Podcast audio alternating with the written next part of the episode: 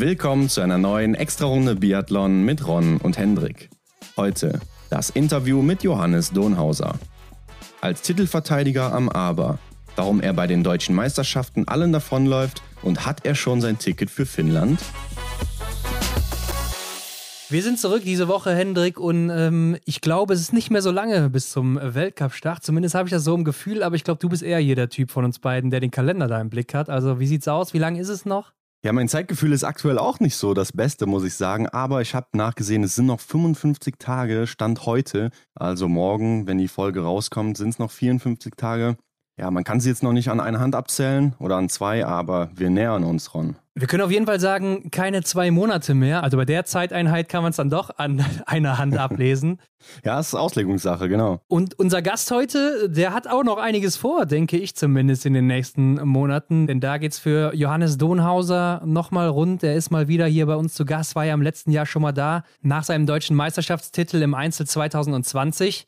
Es war ja damals auch relativ überraschend. Er war damit einer von zehn Athleten, die sich um die letzten Weltcup-Plätze in Finnland dann betteln durften. Mhm. Im Endeffekt hat er es dann nicht geschafft, musste im IBU Cup erstmal durchstarten. Aber in diesem Jahr hat er sich bei den deutschen Meisterschaften wieder stark präsentiert. Ja, muss man ganz klar sagen. Wir haben es ja auch in, in der Folge über die deutsche Meisterschaft groß zum Thema gemacht, muss man schon sagen. Ne? Also es hat uns wirklich sehr überrascht, dass der Johannes da so stark unterwegs war. Also er hat im Sommer scheinbar ziemlich viel richtig gemacht. Er hat zwar kein Gold geholt in diesem Jahr, aber er konnte trotzdem in der Loipe überzeugen. Also hat da läuferisch einiges rausgeholt, einiges richtig gemacht, auf jeden Fall dann in der Vorbereitung. Mhm. Er erzählt uns ja auch im Interview, wie seine Laufzeiten so waren in ein, zwei Rennen. Also seid mal gespannt, wer da führend war oder vorne war in den Rennen. Und das ist, glaube ich, auch so ein Indiz. Das ist für einen Athleten wesentlich wichtiger als dann das Ergebnis auch bei der deutschen Meisterschaft. Ich meine, seine Ergebnisse waren gut. Er hat eine Bronzemedaille immerhin mitgenommen aus dem Einzel, wo er mhm. den Titel verteidigen wollte. Aber wenn du dann siehst, deine läuferische Fähigkeit geht eben weiter voran von Jahr zu Jahr und hier auch ziemlich stark, muss man sagen, dann ist das doch, glaube ich, mehr wert als die Platzierung im Endeffekt, wo man dann vielleicht auch mal ein oder zwei Fehler mehr schießt als sonst. Ja, ich glaube, das tut einem selber dann wirklich gut, wenn man mal sieht, hey, ich bin da gerade unterwegs in einem Leistungsbereich, wo dann eben auch ja, ein Benedikt Doll unterwegs ist. Es sei mal dahingestellt, inwiefern er da, also wie, wie Benedikt sich auf diese ganze Sache vorbereitet hat oder in welchem Leistungs- Stand, auf welchem Level er gerade ist. Aber wenn man einfach mal ja, mit den Laufzeiten da unterwegs ist, ich glaube, das ist, tut ziemlich gut. Ja, vor allen Dingen, weil die läuferische Fähigkeit immer noch das ausschlaggebendste Kriterium ist, also noch mehr mhm. als der Schießstand. Denn wenn du einfach kein guter Läufer bist, dann wirst du auch niemals unter die Top 10 laufen, wenn du fehlerfrei bist oder Top 15 im Weltcup. Mhm. Deshalb ist das auf jeden Fall schon mal gut zu sehen, gerade für ihn. Ja, und dann haben wir ihn natürlich auch gefragt, ist denn der Platz jetzt für die Ausscheidungswettkämpfe in Finnland schon safe oder gibt es da vielleicht auch vorher nochmal eine Qualifikation? Ist ja mhm. auch eine Möglichkeit, denn die deutsche Meisterschaft Meisterschaft hat ja nicht direkt gezählt. Ja, aber wir sind auch ein bisschen schlauer geworden bezüglich der deutschen Meisterschaft, denn wir haben ja auch schon mal gedacht, ja, eigentlich so ganz ohne Wertung kann ja diese deutsche Meisterschaft nicht sein und da sind wir auch etwas schlauer geworden. Stimmt, er hat es uns ziemlich genau aufgebröselt hier im Interview und die Frage ist natürlich auch, die sich dann über allem stellt, wie geht es diesmal aus? Wird er dann nach Finnland noch ein bisschen länger im Norden bleiben? Mhm. Oder geht es dann wieder zurück in den IBU Cup? Mal gucken, wie seine Chancen stehen und was er selber dazu sagt. Aber bisher sah es ja doch recht vielversprechend aus. Ja, ich würde ihm auch empfehlen, ein paar mehr Unterhosen einzupacken. ja. Und dann ja, ist man flexibel und kann eben dann doch noch mal was länger im Norden bleiben. Genau, Hendrik, schaden kann es sicher nicht, aber ansonsten gibt es noch Neuigkeiten mal wieder aus Peking, beziehungsweise bezüglich der Olympischen Winterspiele, die jetzt bald anstehen. Mhm. Es wird Zuschauer geben, allerdings nur einheimische. Also wir werden nur chinesische Zuschauer auf den Rängen sehen. Also wahrscheinlich relativ wenig Biathlon-Fans, so wie ich mir das gerade vorstelle. Ja, ich kann mir auch die Stimmung dann jetzt gar nicht so sehr vorstellen, wie man sie eigentlich so aus den europäischen Ländern kennt. Ja, vielleicht wird dann für die gejubelt, die den schönsten Anzug haben oder ich weiß nicht, wonach die gehen. Äh, wahrscheinlich werden die den Namen ja nicht mal kennen. Also ja. stelle ich mir schwierig vor. Mhm. Ähm, aber was vielleicht noch viel schwieriger ist für die Athleten, wenn sie denn nicht geimpft sind, müssen sie erstmal 21 Tage in Quarantäne. Also das ist schon eine lange Zeit. Ja, definitiv. Gerade wenn du dann endlich vor Ort bist und bist so heiß auf die neue Strecke, auf die unbekannte Strecke, weiß nicht, was dich erwartet und musst dann erstmal 21 Tage absitzen, kannst auch eventuell nicht mehr an deiner Form arbeiten Das stelle ich mir dann auch echt schwer vor. Ja, und was ich mir auch schwer vorstelle, ist, wenn man in Antolz startet und dann am 5. Februar schon wieder in Peking sein muss. Äh, das sind nämlich dann insgesamt nur 13 Tage. Also das wird schon schwierig, wenn man da nicht geimpft ist. Deshalb. Stimmt, das kommt noch mit dazu, ja klar. Für den, der das noch nicht äh, getan hat, der sollte das am besten schleunigst nachholen. Mhm. Oder man muss Antolz als Generalprobe auslassen. ja, wobei das ist ja nochmal wahrscheinlich auch ein wichtiger Wettkampf, gerade in der Höhe. Genau, also es ist wahrscheinlich der Ort, der am ähnlichsten ist zu Peking und deshalb wahrscheinlich auch von den meisten mitgenommen wird. So könnte ich mir das vorstellen. Mhm. Die Frage ist natürlich, ob die Athleten dazwischen nochmal nach Hause fliegen und dann wieder in tieferen Regionen unterwegs sind. Ich weiß es nicht genau, aber mhm. ähm, vor allem so ein Hin und Her, wie sich dann das mit der Anpassung im Körper zu schaffen macht. Klar, dann kommt auch noch der weite Anreiseweg hinzu, die Zeitverschiebung. Ich glaube, das ist äh, ja nicht ganz leicht. Aber Ron, du hast eben den schönsten Anzug angesprochen. Und es gibt, äh, ja, ja. Neue, es gibt neue Bilder, die haben wir bei Denise Herrmann in der Story gesehen, äh, bezüglich des deutschen Anzugs. Und der schönste Anzug, das kann man glaube ich schon mal vorwegnehmen, wird das auf jeden Fall nicht sein. Auch wenn die deutschen Athleten und Athletinnen dann bei Olympia wieder mit einem anderen Anzug antreten werden. Ja. Aber was ich da so gesehen habe, muss ich sagen, erinnert mich schon sehr stark an den Schock der Woche oder ich würde es so benennen. ja, kann ich nachvollziehen. Ich glaube, ich weiß, was du meinst. Ja, also wer es nicht gesehen hat, bei Denise Herrmann war das in der Story zu sehen, der neue Anzug, glaube ich. Oder war es sogar im Feed? Guck mal doch mal nach, oder? Mhm. Ich meine, es war in der Story. Ja, es war eine Story zu sehen bei ihr. Von daher wird es, äh, wenn die Folge draußen ist, wahrscheinlich nicht mehr online sein. Mhm. Wer es dann verpasst hat, muss wahrscheinlich noch ein bisschen warten bis zur Einkleidung oder wer es dann auch immer vorher schon präsentiert. Ja, der eine oder andere, der weiß vielleicht, wir kommen ja hier aus dem äh, rheinischen Gebiet, Köln, mhm. Aachen. Und äh, da ist der Karneval natürlich weit verbreitet und das war das Erste, woran mich das erinnert hat, ne? an so ein Clownskostüm oder sowas. Äh, zwar nicht von den Farben her, aber auch vom Muster, muss man sagen. Ja. Und ja, es passt einfach alles nicht so wirklich zusammen. Ne? Also der Anzug, der ist ja nicht schlecht, haben wir letzte Woche auch schon drüber geredet. Ähm, ist zwar wieder eine 180-Grad-Kehrtwende im Vergleich zum, zum vorherigen Anzug, mhm. aber das Design des, der, der neuen Jacken und Hosen ist schon sehr, sehr gewöhnungsbedürftig, wie ich finde. Ja, gerade auch die Farbkombination, die stört mich etwas. Und du sprichst natürlich auch diese Zusammensetzung an. Das, äh, ja, das sieht aus, als wären einfach irgendwelche Felder zusammengesetzt worden, verschiedene Stoffe irgendwie zusammengenäht. Das erinnert eben dann aus unserer Sicht stark an den Karneval, an den Straßenkarneval.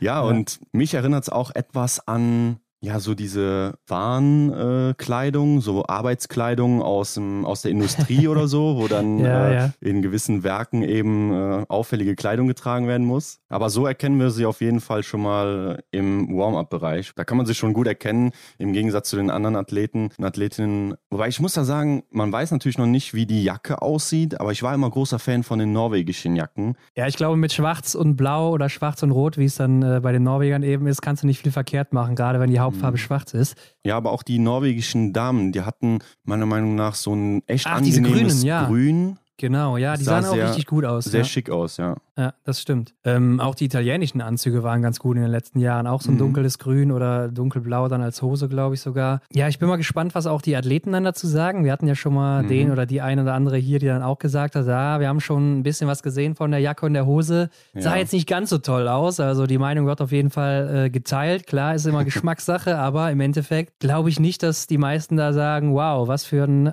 geiles neues Design hier ausgepackt wurde. Mhm. Ja, schauen wir mal. Vielleicht können wir ja noch den einen oder anderen befragen. Aber sonst war es die Woche recht ruhig. Ja, die Ruhe vor dem Sturm, ne? So langsam geht es ja dann wahrscheinlich wieder los. Also ich denke, jetzt äh, werden auch langsam die Medien wieder in die Fahrt aufnehmen, wo es draußen kälter wird. Ja. Werden wieder dran denken, ach, Biathlon gibt es ja auch noch. Und äh, dann werden wir da auch wieder die ein oder anderen Stories hören oder die ein oder anderen Interviews und was weiß ich nicht alles. Mhm. Mit diesen Worten würde ich sagen, springen wir rein ins Interview mit Johannes. Soundmäßig hatten wir in den ersten drei Minuten ein bisschen Probleme mit der Lautstärke, haben wir danach angepasst und ist dann ja. besser geworden. Ja, gut, dass du es sagst. Auf jeden Fall dranbleiben, es lohnt sich. Wie gesagt, das ist nur der erste kurze Teil. Ja, und damit viel Spaß beim Interview. Genau, let's go.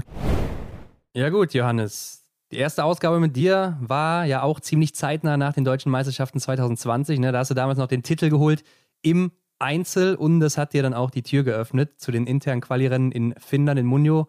Im Dezember war das dann im letzten Jahr.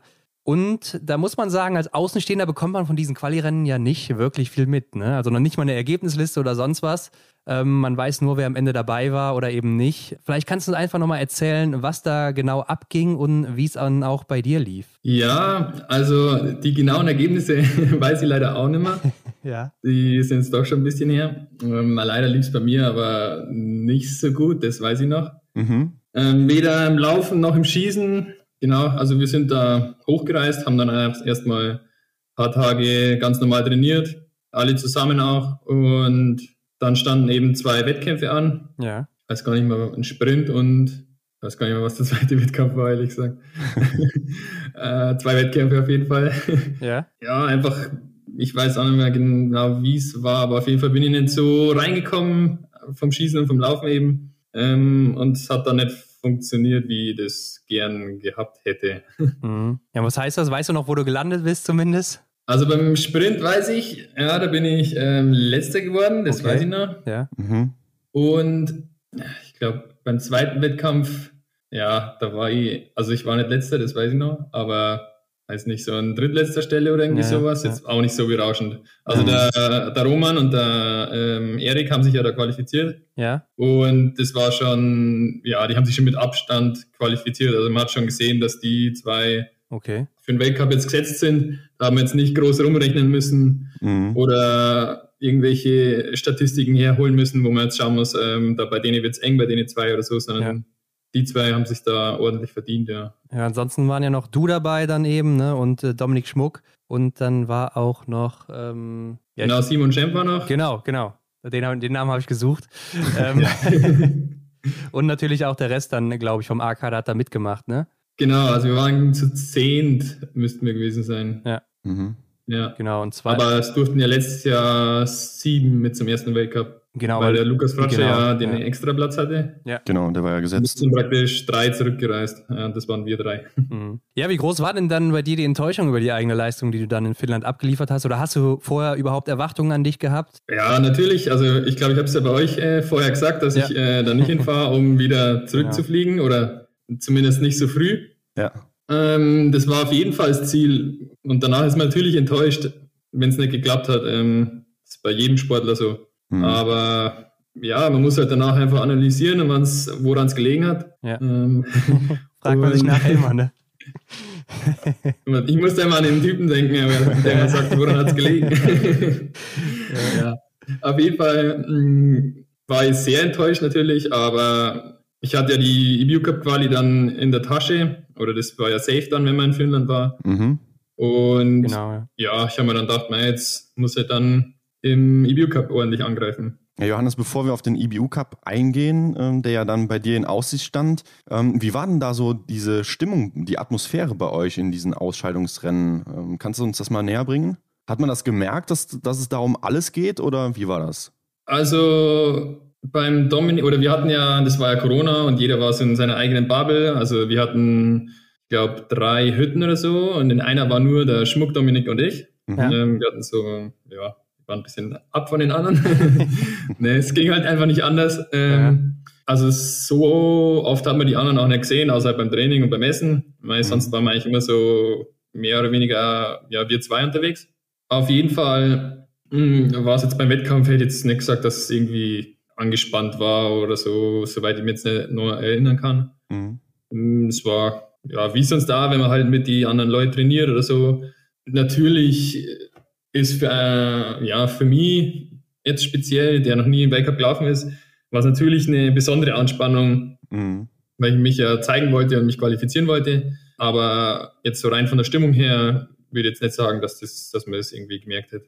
Ja, die direkte Qualifikation ist dir dann eben nicht gelungen. Ähm, wie bist du denn mit diesem Rückschlag umgegangen? Ähm, naja, also so hat man bei den Wettkämpfen auf jeden Fall gesehen, dass ich ähm, so nicht schlecht drauf war.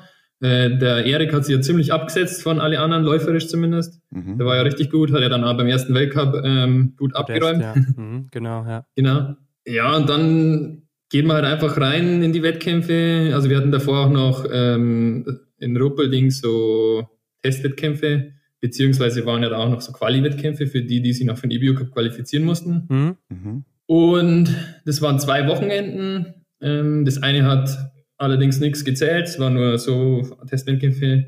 Ähm, und da war ich eigentlich relativ gut. Deswegen habe ich mir da erstmal keinen Stress gemacht, jetzt mit, ich muss irgendwie nochmal was Besonderes trainieren oder irgendwas. Mhm. Bin da relativ befreit in die Wettkämpfe reingegangen Und dann hat es aber ja beim Aber erstmal nicht so gut funktioniert. Ja, ja. aber es war ja bei fast allen so, außer beim Philipp Navrat, genau. Ja. Das am Aber eher weniger gut hm. war. Sprechen wir auf jeden Fall jetzt gleich noch drüber. Aber vorher will ich noch wissen, im Norden, da weiß man ja, äh, hat man schon mal gehört, zum Winter hin, da wird es ziemlich dunkel und es gibt ja eben auch einfach wenige Sonnenstunden. Du warst ja mhm. 2018, 19 im Dezember schon mal im IBU Cup dabei, äh, mhm. äh, in Schweden, in Idre war das. Und ich nehme an, das war vielleicht ansatzweise ähnlich. Äh, Korrigiere mich, wenn ich da falsch liege. Aber wie ist es dir denn in dieser Zeit in Munio ergangen? Wie bist du mit dieser Dunkelheit? Hat das irgendwas gemacht mit dir? Ja, also in Munio muss man sagen, da ist der Jahreszeit die Sonne schon sehr wenig. Mhm. Also ich weiß gar nicht, wie viele Stunden wir hatten, vielleicht so drei oder vier Sonnenstunden. Mhm. Und ähm, Munio ist ja dann auch so, ähm, oder zumindest da, wo das Hüttendorf ist, das ist hinter so einem Berg und die Sonne kommt nicht über den Berg drüber. Also die Sonne, wenn du wirklich die Sonne sehen willst, dann musst du auf den Berg. Okay. okay. sonst ähm, ja, siehst du halt, dass es hell ist, aber die Sonne ist sonst nie da. Ja, ja. Mhm. Genau. Ja, also ich habe versucht, mir mit einem Lichtwecker zum Beispiel das in der Früh ein bisschen leichter zu machen, das Aufstehen. Mhm. Habe mir einen Lichtwecker mitgenommen. Ähm, das war dann, denke ich, schon ganz gut, weil sonst ist in der Früh halt schon, ja, es stehst auf, es ist dunkel und dann dauert es erst gehst dann ins Training und es ist immer noch dunkel. Ja, und erst im Laufe vom Training wird es dann hell. Und so wirklich, du hast halt nicht so viel von den Sonnenstunden, weil wirklich am Anfang vom Training ist noch dunkel, dann wird es zwar hell, aber dann bist du wieder fertig mit dem Training, äh, gehst zum Essen und dann willst du dich wiederholen, also legst dich vielleicht ein bisschen hin und wenn du aufstehst, ist wieder dunkel. Also mhm. ja, was das mit mir gemacht hat, kann ich jetzt schlecht sagen, noch so im Nachhinein, aber man merkt es bestimmt ähm, mhm. so ein bisschen wenn man weniger Sonnenstunden hat. Also recht viel länger als drei, vier Wochen, glaube ich, will jetzt nicht da oben sein. Ja. Gibt es noch äh, andere Athleten bei euch, die dann so eine Tageslichtlampe oder so dabei haben? Ja, ja, ähm, genau. Die, der DSV oder die Wachsler haben zum Beispiel im Drag ähm, ein paar so Lampen dabei gehabt. Ja. So, ja, Tageslichtlampen eben. Mhm. Die hat man dann in den Hütten. Ja, es war auch ganz okay, aber ich weiß nicht, irgendwer hat mal gesagt, dass wenn du wirklich was oder wenn die wirklich was bringen sollen, dann musst du dich ja irgendwie Stunden davor setzen. Ja, okay. Und das machst du natürlich auch nicht. Ja, klar. Habt ihr auch wahrscheinlich Aber keine so rein Zeit fürs zu. Gemüt? nee, das eh nicht. Ja. Ähm, ja, okay, für dich ging es dann los im IBU Cup, du hast es eben schon angerissen am Aber. Ähm, bisher hast du ja erst drei IBU Cup Rennen bestritten in deiner Karriere, haben wir letztes Mal auch drüber geredet. Also war das doch sicherlich auch eine ganz gute Sache, um erstmal Erfahrung hier zu sammeln dann, oder? Ja, also das auf jeden Fall oder was heißt Erfahrung? Im Endeffekt ist jeder Wettkampf das Gleiche. Also, oder man muss ihn zumindest so sehen. Klar ist da vielleicht ein bisschen mehr, mehr Leute und so oder mehr Nationalitäten und so. Aber im Prinzip muss, jeden, muss man jeden Wettkampf gleich sehen, egal ob das jetzt Deutschlandpokal, Weltcup oder EBU Cup ist. Ja. Ähm, man will immer sein Bestes geben, weil sonst ja, ähm, ist er Schmarrn, sonst braucht man es nicht machen. Klar. Aber also ich muss sagen, im EBU Cup geht's eigentlich. Es ist jetzt nicht so krass viel anders wie im Deutschlandpokal. Äh, klar, mit dem Skimachen und so, das schon. Ja. Aber jetzt rein von den Abläufen her ist es ähnlich, sage ich. Und ich habe jetzt auch keinen Kopf drüber gemacht, ob jetzt da ähm, ein Russe oder ein Norweger oder wer auch immer neben mir läuft, sondern ja. man muss sich da auf sich konzentrieren und sein eigenes Ding machen. War natürlich auch noch besonders wenig los, weil äh, durch die aktuelle Situation eben keine Zuschauer da waren. Ne? Richtig, ja, stimmt. Kommt das mit Sicherheit auch noch dazu. Ähm, aber wie haben sich denn deine Ziele dann überhaupt verändert mit dem Nicht-Erreichen des Weltcups? War da noch äh, der Gedanke, wieder über den IBU-Cup in den Weltcup zu kommen oder hast du nur an die Europameisterschaften gedacht? Also eigentlich wollte ich erstmal gute Wettkämpfe machen einfach mhm. Mhm. und halt gut in die Saison reinkommen. Hat dann ja nicht so gut geklappt ja. am Anfang weil es ja läuferisch nicht so funktioniert, wie ich das wollte. Schießen war ja die ganze Saison eigentlich relativ okay, würde ich sagen. Mhm, ähm, Man will natürlich sein Bestes immer zeigen und dann auch immer Top 10 auf jeden Fall laufen. Im Cup eigentlich noch besser. Äh, Wenn es dann nicht so klappt, mm, ist erstmal kacke, aber ja, wie, wie nach jedem Rennen muss es halt einfach analysieren und schauen, ja, was ist Sache? Warum bin jetzt da langsam gelaufen? War es Ski oder bin ich gerade einfach nicht so fit? Und ja, es hat sich ja dann irgendwie so ein bisschen angedeutet, dass ich zu der Zeit dann so ein bisschen läuferischer Tief hatte. Mhm. Ja, und da muss man halt dann dran arbeiten, dass ich da wieder rauskomme. Aber ja, das hat sich dann trotzdem so die ganze Saison ein bisschen durchgezogen, muss ich sagen. Ja. Richtung Ende hin ging es aber wieder besser als am Anfang auf jeden Fall. Ja, ja. Mhm. ja, schauen wir uns mal ein paar Punkte an aus deiner Saison. Wir haben jetzt schon oft gehört, am Aber ging es dann los im EBU Cup und ähm, mhm. die hat sie am Schießstand dann mal hin und wieder einen Dreier stehen gehabt oder ja, ich denke, es geht immer besser, sag ich mal, aber es waren ja wahrscheinlich dann auch hier schon die internen Quali-Rennen äh, für die Europameisterschaft, die dann eben Anschluss an den äh, EBU Cup am Aber halt folgten. Und ja, hast du dich da vielleicht zu sehr unter Druck gesetzt? Das kann ich jetzt ehrlich gesagt gar nicht mehr so sagen, aber ähm, für uns war das mit der Europameisterschaftsquali äh, mhm. bisschen alles seltsam, auch für die EBU, EBU Cup Trainer weil erst relativ spät, also wirklich erst nach den Wettkämpfen am Aber, äh, beschlossen wurde, dass eben äh, Johannes Kühn, äh, Philipp Horn und Philipp Navrat da nochmal so ein Ausscheidungsrennen machen. Ja.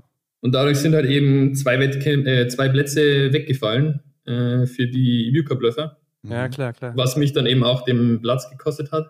Ja. Und es wurde, wurde halt wirklich erst in letzter oder in den letzten Minuten sozusagen entschieden. Ne?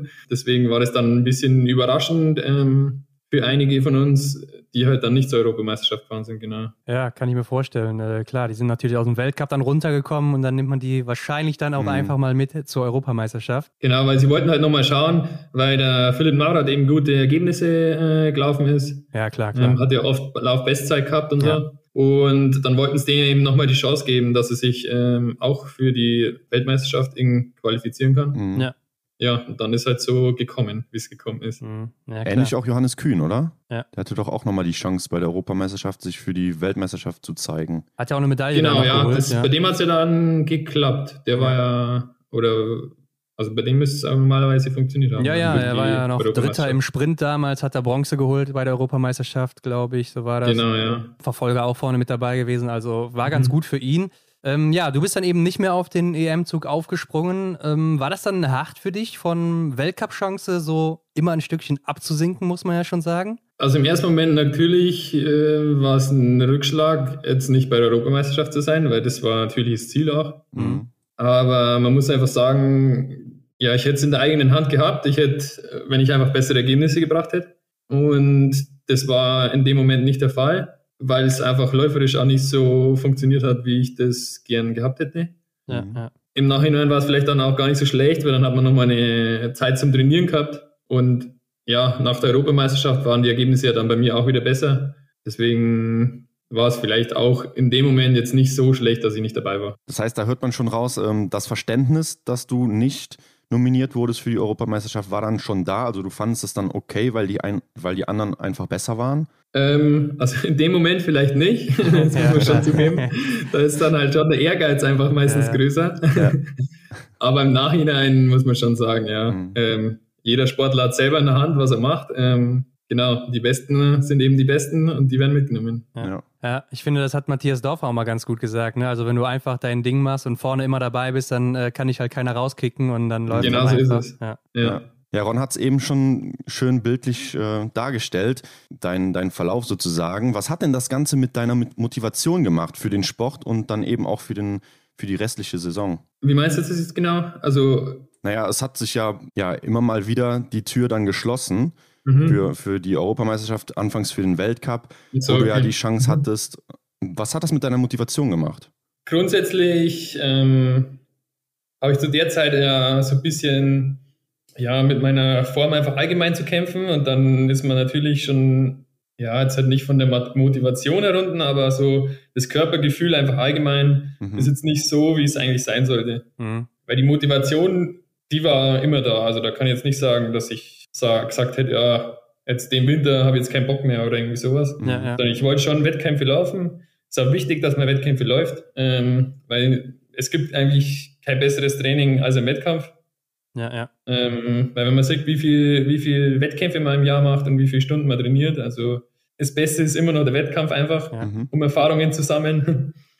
genau, und deswegen, ja, ich, wie gesagt, ich war die ganze Zeit motiviert, motiviert wollte da angreifen und wenn es einen Rückschlag gibt, dann muss man einfach wieder aufstehen und neu angreifen. Ja. Ist einfach so. Mhm. Ja, schon mal ein sehr gutes Zeichen, wie ich finde. Ähm, danach lief es aber auch richtig gut bei dir, vor allem am Schießstand dann.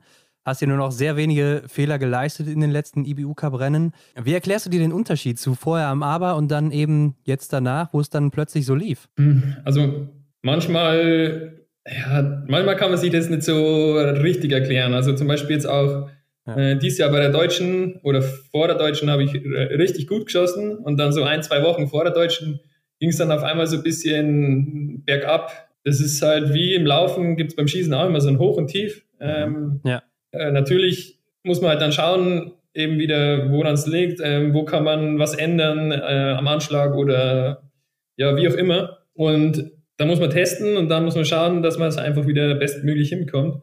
Das war dann irgendwie auch ausschlaggebend, dass halt da wieder funktioniert hat. Mhm. Dass wir eben geschaut haben, äh, geschaut haben ähm, woran es liegt. Und da haben wir dran gearbeitet in der Zeit, wo ich jetzt nicht bei der Europameisterschaft war. Und genau, dann ging es wieder bergauf. Mhm.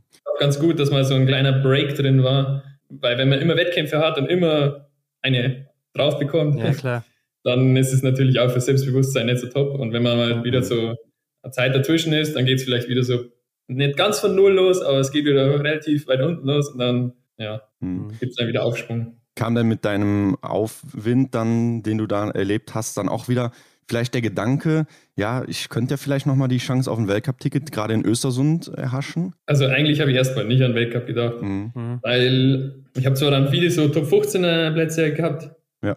aber für ganz vorne hat es einfach nicht gereicht, weil meine Laufer einfach immer noch nicht so toll war. Mhm. Oder ja, manchmal habe ich dann auch den falschen Ski vielleicht ausgesucht kam dann auch noch dazu. Aber im Endeffekt habe ich eigentlich erstmal nicht dran gedacht, weil ich einfach, wenn du im EBU Cup schon so läuferisch, in Anführungszeichen, so weit dahinter bist, mhm. dann hast du einfach im Weltcup überhaupt keinen Auftrag. Ja, das ist also, ein anderes Level, klar. Das braucht man sich dann schönreden oder so. Ja. Und dann im Weltcup zu gehen, dass man eine auf, auf den Latz bekommt, das ist dann. ja. ja. Macht auch wenig Spaß wahrscheinlich. Naja, auf keinen Fall.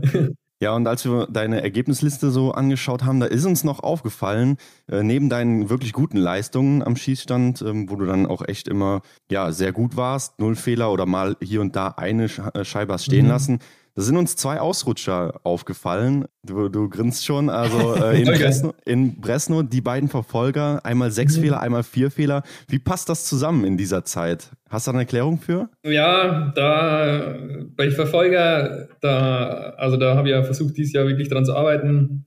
Da lasse ich mich ein bisschen von meinen Mitläufern anstecken. Also mhm. bei mir ist es so, wenn wir jetzt einen Einzelstart haben, also Sprint, Einzel, äh, mhm. ähm, ja. wie auch immer, mhm du läufst allein los, machst dein eigenes Rennen. Klar bist du mal mit irgendwem zusammen auf der Strecke oder beim Skistand zusammen. Ja. Aber da schaust du nicht, ist der jetzt die Nummer vor mir äh, gestartet oder die Nummer hinter mir oder so weiter. Und beim Verfolger lässt man sich da leicht anstecken von, ja, von den Umliegenden, weil es geht ja wirklich die ganze Zeit um, um die Platzierung. Also du läufst ja los und dann geht es die ganze Zeit um, auf klar, was für einen ja. Platz du läufst. Ja, klar. Und der, ja, lasse ich mich am Skistand irgendwie so ein bisschen dazu verleiten, nicht so ganz bei mir zu sein mhm. und nicht mein Zeug abzuarbeiten und dann passieren halt Fehler. Also nimmst du dann auch die Atmosphäre dann da wahr und siehst, oh, hier, der ist schon fast fertig und ich habe erst eine Scheibe getroffen oder wie muss man sich das vorstellen? Weil also das gibt es wahrscheinlich bei manchen schon, aber das ist jetzt eher bei mir jetzt nicht so der Fall, mhm. sondern einfach ich nehme dann so die allgemeine Hektik, die da in dem Wettkampf einfach drin ist. Ja. Die nehme ich einfach mit zum Skistand und dann, dann arbeite ich nicht mehr so, wie ich eigentlich arbeiten sollte. Also ist jetzt nicht so, dass ich jetzt dann zu den anderen seine Scheiben rüber schaue oder so mhm. und schaue, was, was schießt er. Ja. Aber einfach so die allgemeine Hektik, dass man halt dann einfach an Sachen nicht mehr denkt, an die man eigentlich denken sollte und so weiter. Mhm. Okay. Ja, gut. Auf jeden Fall äh, weiß ja dann schon mal, was hier Sache ist. Ähm, wie kann man das denn abstellen? Also, es ist ja nicht so leicht, oder? Ja, also ich arbeite mit einem Mentalcoach zusammen. Okay, ja. Genau, und da versucht man halt eben einfach so eine Konstante reinzubringen, ähm, dass man es halt einfach immer gleich macht. Und was zeigt ihr dir dann so für Übungen oder, oder was macht ihr da? Also wie kann man sich das vorstellen, diese Zusammenarbeit? Ähm, du kannst es so vorstellen, ähm, ich glaube, der Legreit hat es letztes Jahr mal so ähnlich gesagt. Ähm, der geht zum Beispiel vor den Wettkämpfen immer so im Kopf durch, wie er die das Strecke läuft und sowas. Ja, ja, genau. Ja. genau, und ja. ähm, das kann man natürlich noch erweitern mit dem, mit so Sachen, mit was machst du vorm äh, vor dem Wettkampf, also im Hotel, wenn du dich anziehst und so weiter, wenn du hinfährst, wenn du das Stadion betriffst, äh, wenn du deine Ski anschneidest und so weiter. Mhm. Da muss man halt dann, soll ich sagen, ähm, ja, den Ablauf ja immer wieder visualisieren. Ja. Weil wenn du, wenn du das im Kopf immer wieder durchgehst und auch lebendig durchgehst, also dass du es spürst und fühlst und so weiter, dann nimmt dein Kopf das so wahr, als wenn er das halt in Wirklichkeit machen würde. Ja, ja. Mhm. Und je öfter du das machst, desto, ja, desto weniger Fehler äh, passieren da oder desto kontrollierter bist du einfach. Ja, er hat uns das damals auch erzählt, dass er immer wirklich im Hotelzimmer steht und dann ähm, ja wirklich das Rennen von Anfang bis Ende mehrmals durchgeht, viermal oder so, mhm. auch wenn es ein Einzel ist, also das mhm. dauert aber ein paar Stunden, ist dann ja schon auch sehr zeitaufwendig, ne? Ja, auf jeden Fall. Also man muss es auch regelmäßig machen, weil sonst bringt es auch nichts. Ja. Also der steht dann wirklich, rudert mit den Armen da rum und so und geht auch wirklich in den Anschlag. Ja, das ist jetzt weniger. Also, also er macht man das geht so, es dann ja. schon in, in, sich und dann macht, geht man das halt da durch. Aber ja, aber ich stelle mir das auch vom Kopf her sehr anstrengend vor, weil man kennt es ja selber, egal äh, auf was man sich jetzt konzentrieren möchte. Irgendwie kommt ja dann hier und da schon mal ein Gedanke dazwischen, der einen dann davon abbringt, so fokussiert auf diese eine Sache zu sein. Das stelle ich mir sehr schwer vor. Ja, man muss davor schon auch ähm, ja, Konzentrationsübungen gemacht haben, dass man wirklich in der Zeit dann auch bei der Sache bleiben kann. Mhm. Das ist schon wichtig, dass man auch dabei bleibt. Mhm. Äh, das ist schon nicht so leicht. Deswegen, wie gesagt, das ist eigentlich ein Training wie, wie normales Konditionstraining jetzt. Mhm, ja, ähm, ja, ja. da muss man wirklich immer schön dranbleiben. Mhm. Ja, interessantes Thema. Ich glaube, da kann man eine eigene Folge drüber machen, über sowas. ja, auf jeden Fall. ja. Auf jeden Fall am Ende für dich Platz 19 in der Gesamtwertung des IBU Cups. Ähm, wie fasst du denn selber deine letzte Saison dann jetzt zusammen für dich? Ähm, ich sage eigentlich immer, dass es eine solide Saison war. Ja. Es war ja meine erste Saison jetzt im EBU Cup, die ich eigentlich so bis auf die Europameisterschaften jetzt durchgelaufen bin. Ja, genau, ja. Deswegen kann ich jetzt nicht sagen, dies war scheiße oder so. ja, es gibt natürlich Luft nach oben. Da brauchen wir nicht ja. drüber reden. Vor allem ähm, mit den Laufleistungen und auch Schießleistungen, die ich halt im Vorhinein schon mal auch gezeigt habe. Das ist jetzt nicht mein Anspruch, den ich, ja, den ich gehabt habe oder den ich jetzt auch habe. Aber ich war jetzt nicht enttäuscht, sondern habe auf jeden Fall auch viele positive Sachen mit, mitgenommen. Was war dann jetzt dein Fokus in der Sommerpause oder der Vorbereitung jetzt? Also was wolltest du explizit verbessern? Ähm, der Fokus war eigentlich erstmal so wirklich, ja, keinen Fokus zu haben, in Anführungsstrichen. Ja. Weil sonst war ja immer die deutsche Qualifikation und dann hat man oft irgendwie darauf hintrainiert. Mhm. Und das war jetzt dieses Jahr nicht so, sondern irgendwie war ich da von Anfang an ein bisschen befreiter Vielleicht auch dadurch, weil ich ein bisschen später erst so richtig mit dem Training eingestiegen bin, weil ich noch von der Ausbildung her, von der Polizeiausbildung das Praktikum ja, stimmt, hatte stimmt, und dann ja. Mhm. ist vom ähm, Training einfach nicht so gut gegangen während der Zeit. Ähm, was im Nachhinein aber eben nicht so schlecht war, mhm. fand ich. Und ich habe mich dann so langsam reingesteigert, ja, und habe eben die Deutsche nicht so als Höhepunkt wahrgenommen. Klar trainiert man dann auch wieder trotzdem drauf hin, oder was heißt drauf hin trainieren, jetzt auch nicht so richtig, aber ja, zu der Jahreszeit macht man einfach schnelle Sachen. Es ist einfach so. Ja, klar, klar. Und das hat mir auf jeden Fall weitergeholfen, die Sachen einfach ein bisschen lockerer zu sehen, ein bisschen lockerer an die ganze Sache ranzugehen und vielleicht sogar auch noch mal ein bisschen mehr Spaß dran zu haben. Mhm. Und das war jetzt bei der Deutschen dann eben auch so. Und ansonsten, ja, habe ich einfach allgemein versucht, ähm, an meinen koordinativen und ähm, aber auch ja, Ausdauereinheiten zu arbeiten, einfach, ja, so alles so ein bisschen besser zu machen einfach. Mhm. Ja, wie soll ich das erklären? Man kann sagen, ich bin jetzt schon aus der letzten Saison mit einem besseren Niveau als, als das Jahr davor rausgegangen. Mhm. Und daran habe ich jetzt einfach versucht anzuknüpfen und deshalb stetig noch besser zu machen. Ja, okay. Und ja, man hat es jetzt auch gesehen bei der Deutschen, ähm, dass ich wieder läuferisch auch ganz gut dabei war, obwohl ich jetzt eigentlich wirklich nicht so hintrainiert habe. Mhm. Ähm, und das hat mir auf jeden Fall gezeigt, dass wieder ordentlich was vorwärts gegangen ist. Und das ja, war auf jeden Fall für den Kopf richtig gut. Jo. Ja, gehen wir doch mal auf die deutschen Meisterschaften ein aus diesem Jahr. Der Start für dich direkt als Titelverteidiger im Einzel. Und äh, um ja den Zuhörenden auch nochmal vor Augen zu halten, was denn 2020 bei dir bei der deutschen Meisterschaft gelaufen ist. Äh, du wurdest noch Sechster im Sprint und Siebter in der Verfolgung. Also mit welchem Ziel bist du dann äh, zu der diesjährigen deutschen Meisterschaft am Aber angereist? Mm, Ziel habe ich eigentlich kein richtiges gehabt, muss ich zugeben. Mhm. natürlich liebäugelt man dann schon so ein bisschen im Einzel so äh, Titelverteidigung mhm. oder irgendwie sowas. ja, Meistens sagen das dann die Teamkollegen, hä, ja. äh, ziehen einen halt so ein bisschen auf, wie es halt so ist. ja. Aber mh, da ich ja eh im Schießen so ein bisschen Probleme hatte davor, haben wir gedacht, naja, also Deutsch zählt jetzt eh nichts.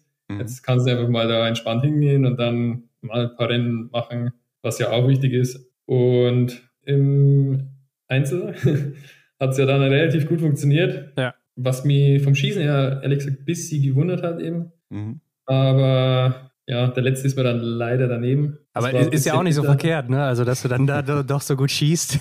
ja, ja, das stimmt. Aber wenn man dann schon 19 Treffer hat, dann will man natürlich den 20. auch noch. Ja, klar. Aber ähm, hast du denn die Befürchtung, dass sich hier die Schießergebnisse aus dem Januar am Aber wiederholen könnten? Also, ich weiß nicht mehr ganz genau, aber im Einzel, glaube ich, hatte ich auch nur einen oder zwei. Ja, ich glaube einen nur. Mhm. Mhm. Deswegen äh, habe ich mir auf jeden Fall innerlich immer gesagt haben, aber da kannst du auf jeden Fall schießen. Die schlechten Aus äh, Ergebnisse habe ich mal ausgeblendet, aber. Achso, du meinst, im, im, äh, im IBU Cup hattest du, ja, da hast du, glaube ich, schon dann zwei oder ja. drei. Ich weiß nicht mehr genau. Genau. Ja, irgendwie sowas. Ja, nee, also da mh, mm, es hat dann einfach gepasst im Einzel, sagen wir so.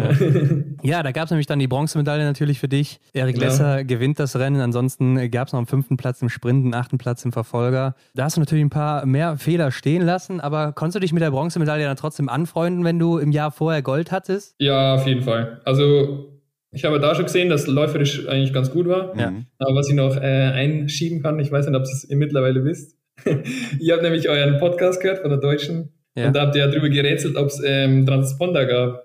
Ja. Ach so, ja, gab's, genau. ne? Ja. Genau, ja, da gab es welche. Ja, ja.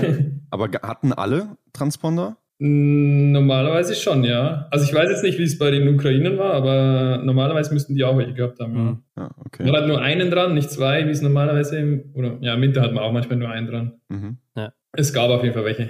Okay, ja, danke, danke für die Aufklärung. ähm, ähm, wo waren wir jetzt?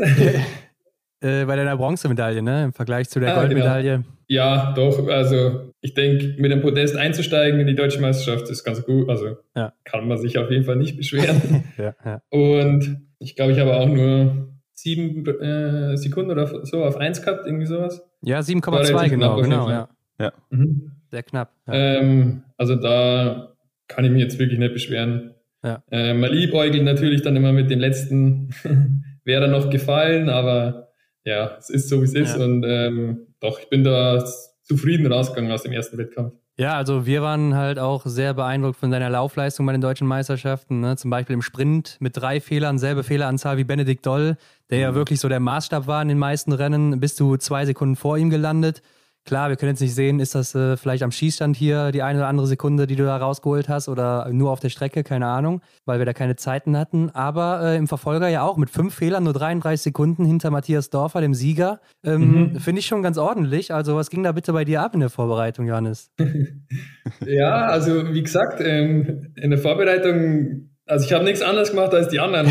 ja. ähm, oder zumindest ähm, nachdem ich wieder von der Ausbildung zurückgekommen bin, habe ich nichts mehr anders mhm. gemacht als die anderen. Aber ja, ich habe bei der Deutschen dann mal gesagt in einem Interview, dass man der Roller einfach ganz gut liegt. Das muss man schon aussagen. Ja. Ähm, da gibt es vielleicht den einen oder anderen, der der Ski einen Ticken besser vielleicht noch liegt. Also mhm. ja. ich würde nicht sagen, dass der Ski mir nicht liegt, aber ja, auf Rollern, das glaube ich, kann ich ganz okay oder ganz gut. Mhm. Und sonst habe ich einfach vom Laufen her ein gutes Gefühl gehabt, ähm, auch wenn die Testwettkämpfe, die wir vorher am äh, Stützpunkt in Rupperding gemacht haben, ja. da war es läuferisch einfach immer top und das gute Gefühl habe ich mit in die Wettkämpfe genommen und hat sich dann auch da wieder gezeigt. Ja. Ähm, vor allem im Sprint äh, war ich sehr überrascht, weil ich bin dann so zu die Wachskabinen oder da, wo wir halt unser Zeug hatten. Aber die Wachskabinen äh, brauchten die jetzt nicht, oder? Wie bitte? Die Wachskabinen brauchte die jetzt nicht am AWA, glaube ich, oder? Nee, aber die Umkleidekabinen. Ja, okay. genau. Ähm, da bin ich hochgegangen halt ähm, und dann ist gerade der Benny ins Ziel gelaufen und dann habe ich gesehen, dass er halt ähm, ja, zwei Sekunden oder was waren hinter mir waren. Ja, genau. Und dann habe ich so kurz überlegt, ähm, ob ich jetzt wirklich alle Strafrunden gelaufen bin. ja, ja. ja, es war ganz lustig, aber es hat dann gepasst. Ja, war wirklich sehr beeindruckend. Im Vorjahr hast du zwar Gold geholt, bist aber auch eher übers Schießen gekommen, würde ich sagen. Also auch wenn deine Ergebnisse dann jetzt minimal schlechter waren als zur deutschen Meisterschaft 2020, ist das aber doch aufgrund deiner läuferischen Entwicklung schon wesentlich höher einzuordnen für dich, oder? Ja, auf jeden Fall. Also ähm, ich habe im Sprint und im Verfolger, weiß ich nicht, wie ich das sagen kann, aber ja, ich habe ja beste Laufzeit gehabt. und das ist natürlich schon irgendwie cool, wenn man dann sieht, ja, man ist jetzt mal vor den ganzen anderen. Mhm. Ja. Ähm, mhm. Und das will ich jetzt auf jeden Fall auch mit dem Winter nehmen, ja. ähm, weil ja. sonst ist ja wieder für die Katze gewesen. Ähm, aber da ich da jetzt eher ein bisschen lockerer rangegangen bin an die ganze Sache, denke ich, klappt es dieses Jahr auch besser. Mhm. Also bin ich überzeugt davon. Mhm. Ja, hört sich gut an. Ähm, du hast es gerade angesprochen, äh, dass der Roller dir ziemlich gut liegt und dass vielleicht der ein oder andere auf dem Ski besser ist. Also heißt das, dass wir das jetzt von dir im nächsten Winter auch erwarten können? Oder wie schätzt du den Unterschied bei dir selber, bei dir persönlich ein? Schwierig zu sagen. Also ich will es natürlich mit äh, Winter nehmen. Ähm, vielleicht auch noch ein Tick besser werden. Ähm, mhm. Soll auf jeden Fall das Ziel sein. Wie es dann im Endeffekt, im Endeffekt wird, äh, kommt vielleicht auch ein bisschen mit aufs Material an, ähm, was ich jetzt so an neuen Ski bekomme und so und wie gut die laufen. Mhm. Ja, das ist immer Also ich kann einfach nur sagen, dass ich auf jeden Fall im Winter noch schneller werden will als jetzt. Mhm. Das werden die anderen mit Sicherheit auch. Ähm, deswegen muss da auch noch ein bisschen was drauf, äh, ja. muss man da auch noch was drauflegen können. Und wie es dann wird, werden wir sehen. Aber so fühle ich mich jetzt momentan gut. Ich habe gut trainiert. Ähm, fühle mich jetzt auch nicht so, dass ich jetzt sage, äh, ich habe jetzt zu viel gemacht oder zu viel Schnelles schon dass ich die Leistung jetzt nicht halten könnte oder so. Mhm. Ähm, ja, ich schaue jetzt einfach zuversichtlich auf den Winter und dann werden wir sehen, wie ich mich fühle und was dabei rauskommt. Ja, okay, aber die deutschen Meisterschaften waren ja zumindest kein Quali-Kriterium, wie wir alle wissen. Von daher ähm, wurde das ja vielleicht dann auch nicht von jedem so ernst genommen. Du hast selber gesagt, du hast es nicht so wirklich ernst genommen, bist locker reingegangen. Aber was heißt denn das jetzt genau für den weiteren Verlauf für dich? Also was folgt aus dieser deutschen Meisterschaft? Mhm. Also der Remo Krug, unser B-Kader-Trainer, ja. sagt immer, oder hat uns jetzt immer gesagt, dass für die Finnland-Quali, das ist ja, sind ja zwei Trainerentscheide, ja. Mhm. aber die müssen ja auch irgendwelche Daten dafür hernehmen. Und da fließt äh, eben ein, wie man sich auf die Lehrgänge präsentiert hat, mhm. wie man die Trainingsdokumentation schreibt. ist ja wieder Schule fast. genau. Sauberkeit und Schrift. Ja. ja, so jetzt nicht, aber halt, ähm, ob man es lückenlos führt und solche Sachen. Ja. Und eben die deutsche Meisterschaft fließt so, ja, also ein bisschen fließt es schon mit ein. Mhm. Aber es werden jetzt keine Listen hergezogen und sagt, äh, der hat so viel Rückstand gehabt und der hat so viel Rückstand gehabt, sondern mhm. wie hast du dich einfach allgemein präsentiert? Mhm. Und nach dem Lehrgang in der Ramsau, der am 17. ist, 17. Oktober, ja. Mhm. wird dann eben bekannt gegeben, wer mit äh, nach Finnland darf. Ah, okay. Und genau, mal schauen, wo es dann hingeht für mich. Mhm. Wie ist so deine persönliche Einschätzung über deine Trainingsdokumentation? Würdest du sagen, das kann man vorzeigen oder? also, sag mal so, ich muss noch ähm, die eine oder andere Sache nachtragen.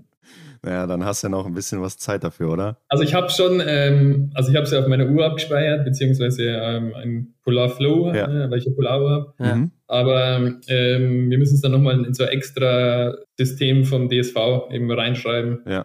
Also es geht noch nicht automatisch, dass der Trainer da irgendwie Übersicht auf deine Ergebnisse hat in der App dann, oder? Ähm, doch, ähm, also es gibt ja Polar Coach. Genau, da sowas habe ich auch schon mal Trainer, gehört, ja. Das, ja. jeder Trainer, der das will, der kann sich dann praktisch einen Zugang ähm, zu deinem Profil verschaffen sozusagen oder mhm. zu deinen Ergebnissen, zu deinen Trainings, Trainingsergebnissen. Ja.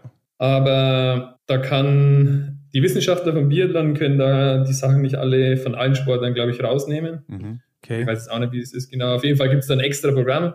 Ähm, da schreibt dann praktisch jeder Biathlet seine Sachen rein und dann können die Wissenschaftler vom DSV ja sagen, wie viel du trainiert hast und so weiter oder halt irgendwelche speziellen Sachen rauslesen. Mhm. Mhm. Ja. Und genau da kann man aber leider momentan ist es irgendwie nicht möglich, dass man die Trainingseinheiten auch direkt von der Uhr auf das Programm überträgt. Ach so. Okay. Äh, was ein bisschen schade ist und dann muss man halt immer alles mit der Hand reinschreiben. Ah, okay.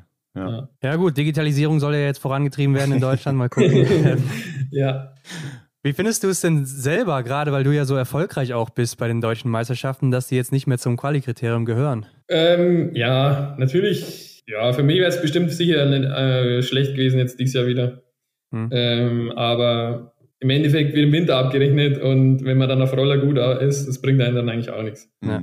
Weil es sind eigentlich, außer die Deutschen, glaube ich, machen die wenigsten auf Roller ihre Qualifikation. Ja. Wir jetzt auch nicht mehr. Ja. genau. Und im Endeffekt ist schon die richtige Entscheidung, dass man sagt, man schaut am Ski, wer ist da der Beste. Klar, ja. Und dann denke ich, ist es auch am fairsten. Mhm. Ja. Okay, dann lass uns doch mal nach vorne blicken. Wir haben es schon ein bisschen angesprochen. Finnland, da soll es wieder rund gehen. Da geht es um die letzten Plätze für den Weltcup und dann eben den IBU Cup je nachdem, was man da wahrscheinlich erreicht. Also du weißt noch nicht, ob du dabei bist oder nicht? Nee, ähm, wie gesagt, das wissen wir noch nicht. Ähm, ich kann so mein Gefühl sagen, wie es momentan ausschaut. Also ich glaube, ich habe mir auf die Lehrgänge jetzt immer ganz gut verkauft. Ja. Mhm. Mir da auch Testwettkämpfe gemacht, ähm, waren jetzt auch immer ganz ordentlich. Ähm, und mit der Deutschen jetzt halt, denke ich, habe ich zumindest ganz gute Chancen. Ist so meine Einschätzung. Ja wenn ich jetzt die Trainingsdokumentation noch lückenlos mache. ja, ja. ja, aber im Endeffekt entscheiden es dann die Trainer ähm, und die werden uns dann schon sagen, warum wer mitgenommen wurde. Ja, ja, klar. Wie warst du denn sonst so läuferig in den ganzen Lehrgängen und so weiter? Bist du da auch vorne mit dabei gewesen? Also am ersten Lehrgang, den hatten wir im ARA, der war relativ früh noch. Da hatte ich eben noch nicht so viel trainiert. Ähm, ja. War aber, denke ich, so vom Training, was man so im Training gesehen hat, also ja, war ich mit dabei. ähm, also war jetzt nicht irgendwie ewig hinter den anderen, deswegen war es okay. Ja. Mhm. Und dann zweiter Lehrgang war in Obertiljach, ein paar Wochen vor der Deutschen, ich weiß nicht, zwei, drei oder irgendwie so. Da war es dann eigentlich schon ganz gut, da haben wir auch einen Testwettkampf gemacht, da habe ich auf jeden Fall auch mit dem Zobel da zusammen, glaube ich, die beste Laufleistung gehabt. Ah, okay, ja. Genau, und ja, zu Deutschen konnte ich dann anscheinend nochmal ein bisschen einen drauflegen, also ja. denke ich, dass das schon ganz gut war in den Lehrgängen. Ah, okay, ja. Hört sich auf jeden Fall ganz gut an. Mhm, ähm, was da jetzt auf dem Plan steht, was für Formate da in Finnland dann äh, sein sollen, weißt du wahrscheinlich dann auch noch nicht, oder? Nee, aber ich gehe davon aus, dass ein Wettkampf ähm, ja wieder ein Sprint sein wird. Ja. Mhm. Und dann ähm, denke ich fast, dass äh, auch ein Verfolger gemacht wird und dann aber halt die Nettozeiten draus genommen werden. Ja, klar. Ich denke, ansonsten macht ein Verfolger ja nicht viel Sinn für sowas, ne? Ja, genau. Ja. Mhm. Aber man wird auf jeden Fall einen, einen Wettkampf mit, also ein Sprint, wo zweimal geschossen wird, einfach äh, gemacht werden und dann halt ein Wettkampf mit viermal schießen, weil Sprint einfach äh, ja der Wettkampf ist, der am meisten, am meisten vorkommt im, im Winter. Naja, machen wir uns mal nichts vor. Also ich denke, es ist klar, dass du mit dabei sein willst. Und gehen wir mal davon aus, also du hast ja auch einen Plan im Kopf. Äh, du bist dabei, du fährst nach Finnland. Was hast du denn für Erwartungen für, an dich selber? Ja, also das Ziel ist auf jeden Fall nach Finnland äh, zu fahren und dann auch da ein bisschen länger zu bleiben. Mhm. also ja gut, äh, so lange würde ich nicht bleiben, denn es geht ja in Schweden los, ne? Stimmt, ja. Aber die anderen bleiben trotzdem ein bisschen länger. Ja, ja. nee, ähm, oder sagen wir so, länger im Norden zu bleiben. Ja. Wobei, das kann man auch nicht sagen, weil ich glaube, erst die EU-Cup ist ein... Äh, ja, genau. Da auch irgendwo da oben. Ich glaube. Auch irgendwo da oben ja, auf jeden Fall. Genau. Ja, auf jeden Fall will ich schon, es ist das Ziel, auf jeden Fall im Weltcup zu laufen. Ja, und deine Form, muss man nochmal sagen, war ja wirklich gut äh, in der letzten Zeit oder gerade zur deutschen Meisterschaft. Wie fühlst du dich aktuell? Ähm, momentan fühle ich mich ganz gut. Aber jetzt leider ähm, diese Woche so ein bisschen, bin ich mal umgeknickt, äh, ein bisschen doof gelaufen. Mhm. Aber es ist zum Glück jetzt nichts Größeres äh, passiert. Also kann ganz normal skaten und so. Tape drum und weiter. ja, Tape, genau, Tape ist drumherum. Aber also äh, normal laufen, also Cross laufen, ähm, lass jetzt mal ein paar Tage sein, aber sonst kann ich alles machen, deswegen habe ich jetzt da keine Einschränkungen. Ja. ja, es läuft. Hört sich ja schon mal sehr gut an, aber ich glaube, das Schwierigste ist jetzt diese Form zu halten bis Finnland. Ne? Wie, wie kannst du es schaffen oder vielleicht sogar noch ausbauen im Optimalfall? Ja, also das Ziel ist auf jeden Fall, das zu halten bzw. auszubauen. Ja, das Training ist jetzt so aufgebaut, dass man einfach zum Winter hin, also wir machen jetzt nochmal so einen Ausdauerblock, und dann, je mehr, je näher es Richtung Wettkämpfe geht, desto intensiver werden natürlich die Einheiten. Und da ist jetzt das Ziel einfach zu schauen, dass man halt da immer gesund bleibt.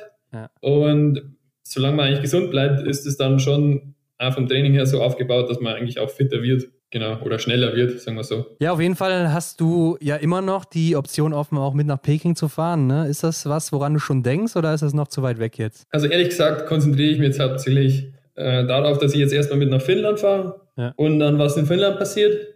An Peking, ja, hat man vielleicht immer so, schaut man oder schielt man mit einem Auge so ein bisschen hin vielleicht. Aber als richtiges Ziel habe ich jetzt für das, für mich jetzt noch nicht so ähm, gesetzt. Also ich habe mir das jetzt noch nicht als Ziel gesetzt, dass ich jetzt unbedingt in Peking dabei sein will oder so. Mhm. Ja. Ich denke, für mich ist auf jeden Fall schon ein großer Sprung, wenn ich im Weltcup starte. Und wenn ich das geschafft habe, dann kann man weiterschauen. Ja. ja, gute Einstellung. Johannes, lass uns mal den Biathlon links liegen. Und ähm, wir haben auf Instagram gesehen, kurz nach der Saison, da war die Saison gerade vorbei, du hast es auch äh, kommentiert, die Ausbildung fing an. Da standest du auf dem Bild mit deiner kompletten Polizeiuniform am Schießstand auf Skiern mit Gewehr. Und da haben wir uns okay. gefragt, erklär uns mal bitte, wie solche Bilder entstehen.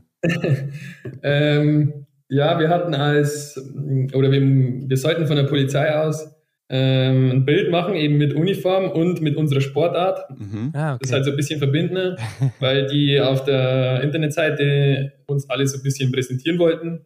Mhm. Und da sollte halt eben das Thema Polizei und Sport so ein bisschen zusammengefasst werden. Und deswegen, so ist es dann das Bild entstanden. Also da können wir dich jetzt finden auf der Polizeiseite mit dem Bild, oder was? Ja, also irgendwo, ich weiß auch nicht wo genau, ehrlich gesagt. Aber irgendwo müsste was sein, ja. ja.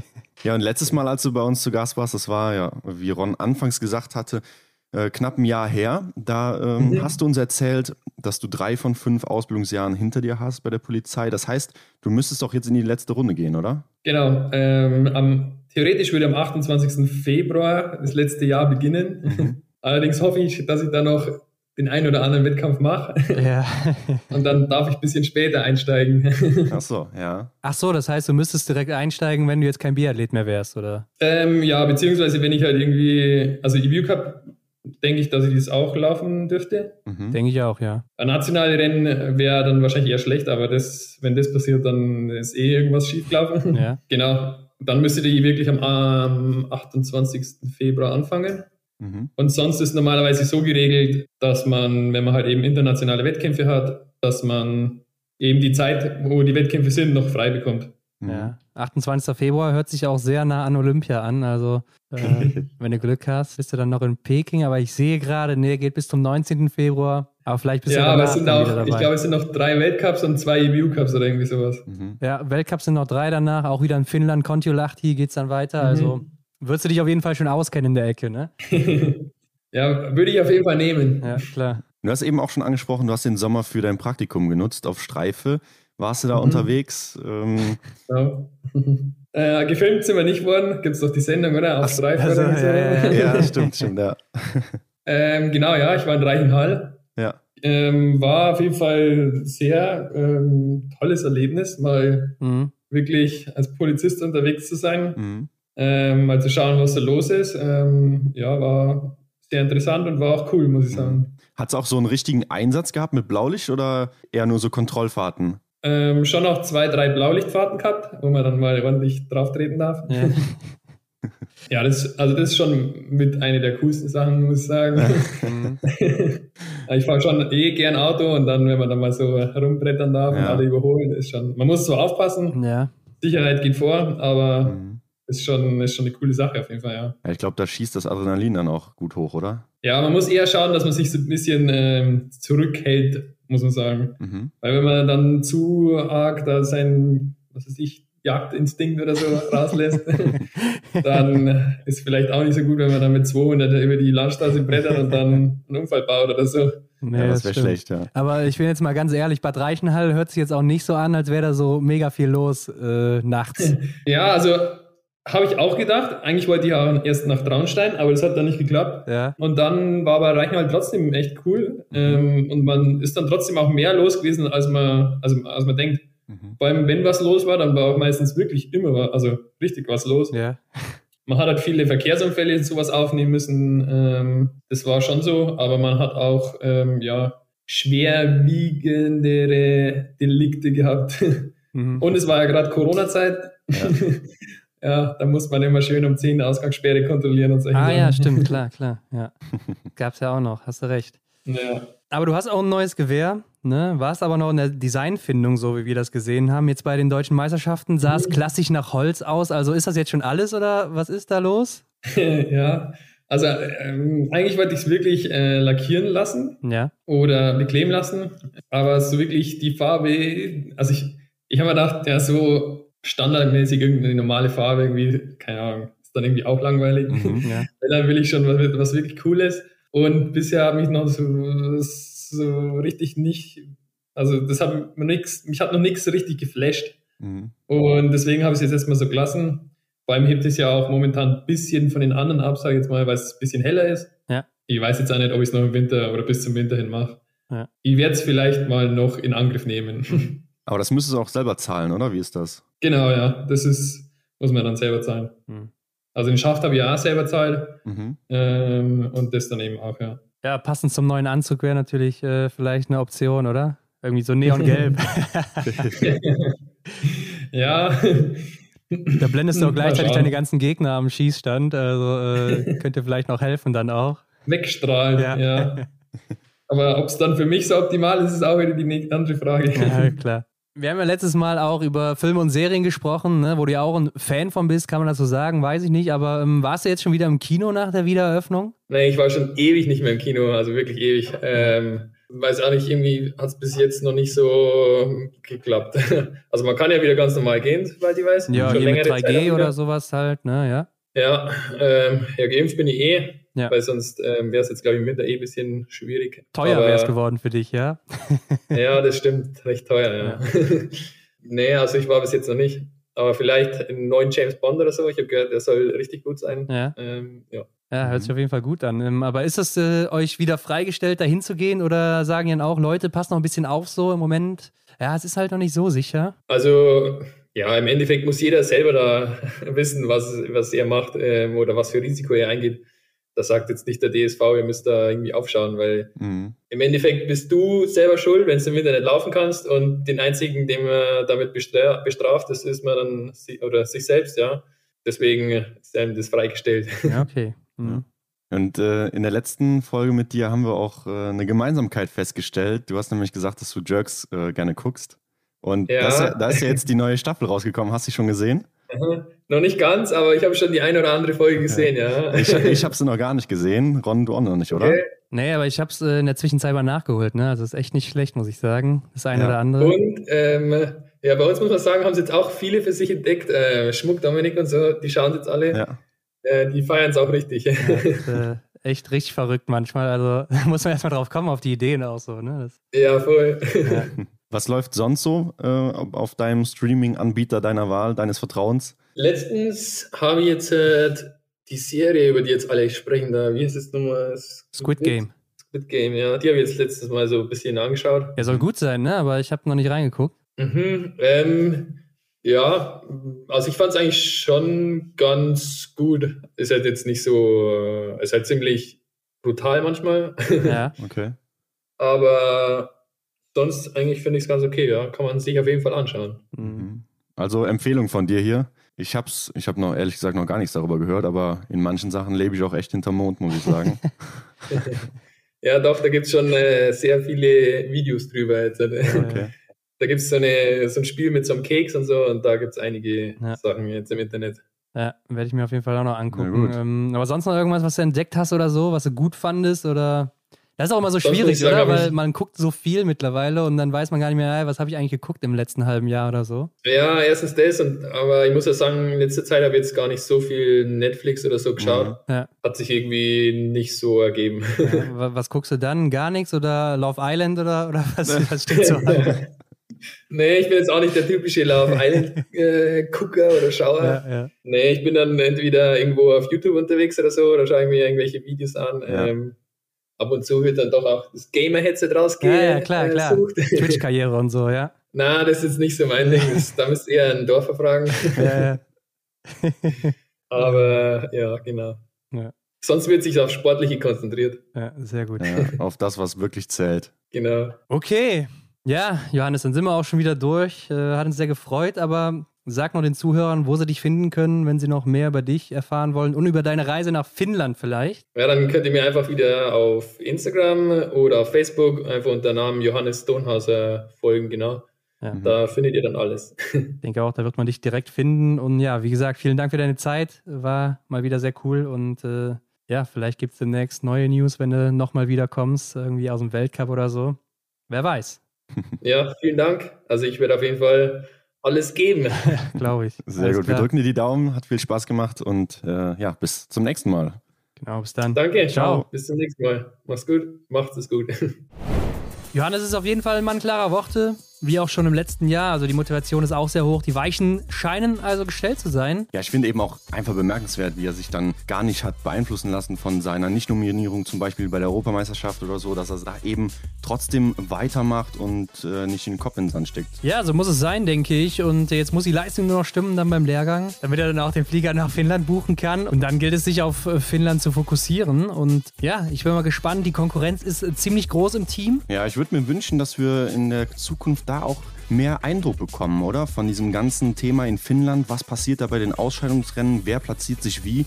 Das haben wir ihn ja auch gefragt, beziehungsweise haben wir dann erfahren, was da so lief. Aber das wäre doch auch schön, wenn man das einfach so mal dann im Netz irgendwo erfahren könnte. Ja, da scheint irgendwie immer ein großes Geheimnis drum gemacht zu werden. Ähm, ich verstehe mhm. auch nicht ganz warum, aber mal sehen. Vielleicht kriegen wir in diesem Jahr ja doch noch ein paar Einblicke und äh, auf jeden Fall werden wir am Ende sehen, wer im Weltcup dabei ist und wer eben nicht. Mhm. Aber wenn ihr miträtseln wollt, dann schreibt uns doch mal unter das Folgenbild, was glaubt ihr, wer wird am Ende mit im deutschen Herrenteam im Weltcup sein? Mhm. Gesetzt sind ja aktuell Benedikt Doll und Erik Lesser Plätze, also vier Plätze sind noch frei. Ja, ich glaube, von den beiden kann man auch auf jeden Fall ausgehen. Ja, und dann ist natürlich spannend. Wer sind die vier Glücklichen, die dann im Endeffekt da mit auf den Zug aufspringen? Wer kann sich in Finnland beweisen? Aber ich glaube, um da tiefer drauf einzugehen, ja, da sind die 54 Tage ab diesem Montag jetzt eben dann doch vielleicht noch etwas weit weg. Aber ihr könnt euch sicher sein, dass wir das natürlich auch mal thematisieren werden. Ja, ich kann schon mal vorwegnehmen und wie auch schon öfter gesagt, es ist äh, unglaublich schwierig da mit Johannes Kühn, Philipp Horn, Lukas Fratscher, Philipp ja. Navrat, Roman, Re Roman Rees ist auch gesetzt, haben wir ganz vergessen gerade. Also der Platz ist auch schon weg. Und dann haben wir eben Johannes Dohnhauser, Matthias Dorfer ist deutscher Meister geworden, könnte sich auch noch qualifizieren. Marco Groß ne, hat sich auch empfohlen bei den deutschen Meisterschaften. Ja. Dominik Schmuck auch immer noch am Start. Und wir dürfen natürlich Justus Strehle und David Zobel nicht vergessen. Auf jeden Fall, ja. Also, und dasselbe Fass, das können wir natürlich auch bei den Damen aufmachen. Also das ist wahrscheinlich bei den Damen auch nochmal einen Ticken ja, ich spannender. Ich weiß, nicht. weiß ich gar ja. nicht. Ja, würde ich mich jetzt auch gern korrigieren, aber auf jeden Fall auf einer Wellenlänge und dann, ja, schauen wir mal, was die Ausscheidungsrennen da so gebracht haben. Ja, mein Geld will ich auf jeden Fall nicht verwetten hier bei den äh, Kaderausscheidungswettkämpfen, denn äh, mhm. ja, da könnte ich nichts vorhersagen, auch wenn ich äh, Tippweltmeister immer noch bin, Hendrik, muss ich nochmal erwähnen hier an der Stelle. Ne? Amtierender ja. Tippweltmeister. Genau, Leute, ich würde sagen, Hendrik, wir sind damit raus. Abonniert uns bei Spotify, iTunes, wo auch immer. Bewertet uns, teilt das überall mit euren Freunden, mit euren Eltern, mit euren Verwandten, eurem Hund, eurer Katze, ich weiß es nicht. Sofern Sie einen Spotify-Account haben, sollen Sie auf jeden Fall reinhören und in, dem, in diesem Sinne, freuen bis nächste Woche. Genau, bis dann. Ciao.